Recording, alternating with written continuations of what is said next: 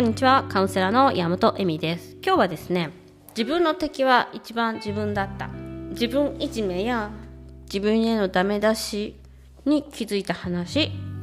をしたいと思います。カウンセリングをしていてですね、えっ、と、私、インナーチャイルドワークというのをやるんですけど、えっ、と、赤ちゃんの時の、えっ、と、自分を思い出すワークっていうのがあります。で、これはもう皆さん想像していただければいいと思うんですけど、あの、赤ちゃんの時の自分を、えー思い出す瞑想をしたりとか、えっ、と、どういう子供だったかっていうことを話してもらって、そこから、えっ、と、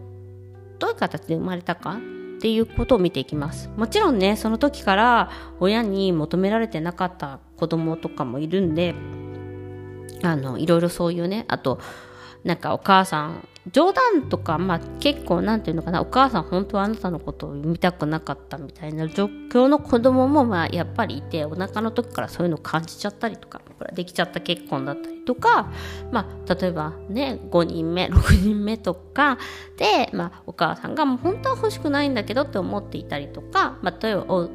女の子がいいと思ってたのに男の子だったとか逆もあると思いますしそういうふうに望まれない子だったんじゃないかみたいな自分は例えばお父さんと離婚してる方だったら好きじゃない人の子供を産んだとか、いろいろな誤解がやっぱり、えっと妊えっと、出産妊娠にはつきものです。でもちろんそれが全くない人もいるしある人もいる。でそこでね赤ちゃんの時の自分を見つめ直してもらうっていう作業をします。そうするとですね、まあ、結構いい確率ですね。自分の子供の時の姿が見える方もいますし、まあ、全く見えない方とか、あと自分の子供の赤ちゃんの時の姿がどうしても見えちゃう方とかもいます。で、そこで、あのーあるがままの自分っていうのに気づいていただくことができることがあって、まあ、あのこれは本当になんかね、言葉尻で言うとなんか、浅はかな感じがするんですけど、やってもらうと本当に実感として感じて、実体験として、この生まれたての赤ん坊が何にもできなくて、なんかそれでも本当に生きる価値っていうか可愛いというか愛されてたなっていうことに気づいてもらえることができます。これはやらないとダメなんだけど。で、やると、それに気づくとですね、あの赤ちゃんの自分を、あんたこれできないじゃないとか、もっと我慢しなきゃダメだよとか、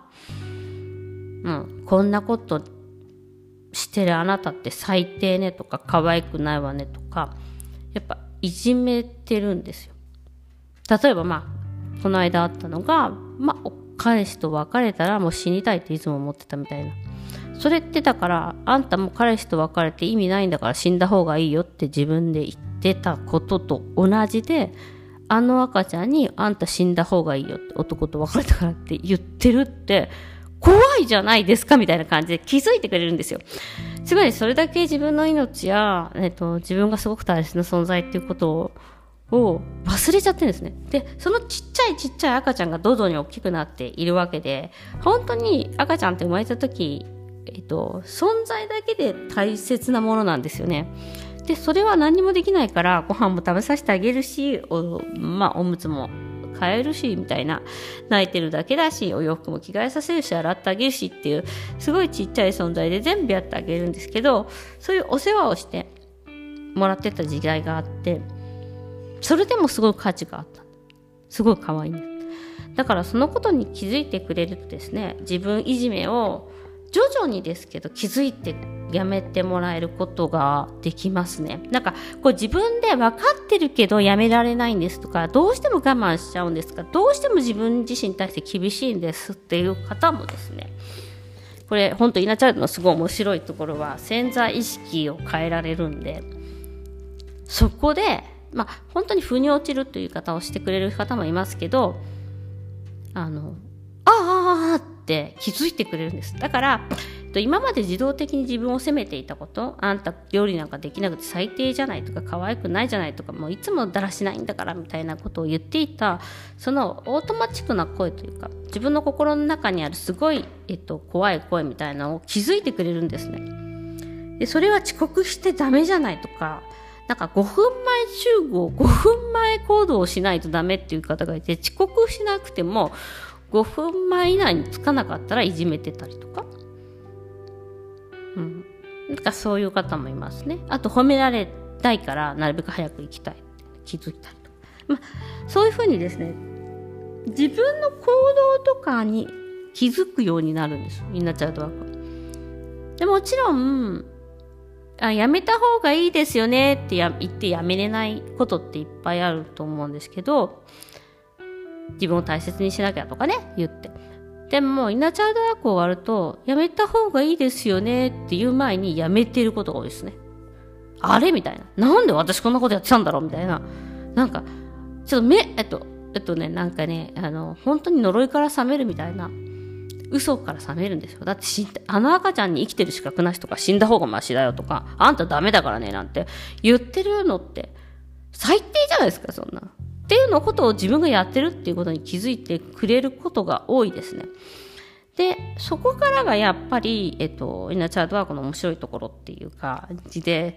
まあ、もちろんそれを信じてですね、あの、毎回毎回、こう、地道に続けていくんです。それを、すっごい地道な作業なんですよ。毎回その時期の話聞いて、はいはいって聞いて、自分で思い出して、で、瞑想して、それで、えっと、まあ、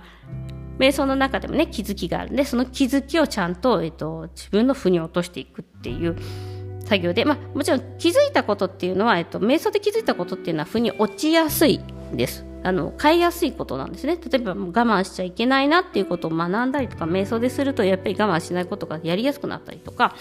例えばまあ本当常に死んだ方がましみたいに思ってた方もなんで私そんなこと思ってたんだろうって思ってくれる方は多いですもちろん本当に人それぞれで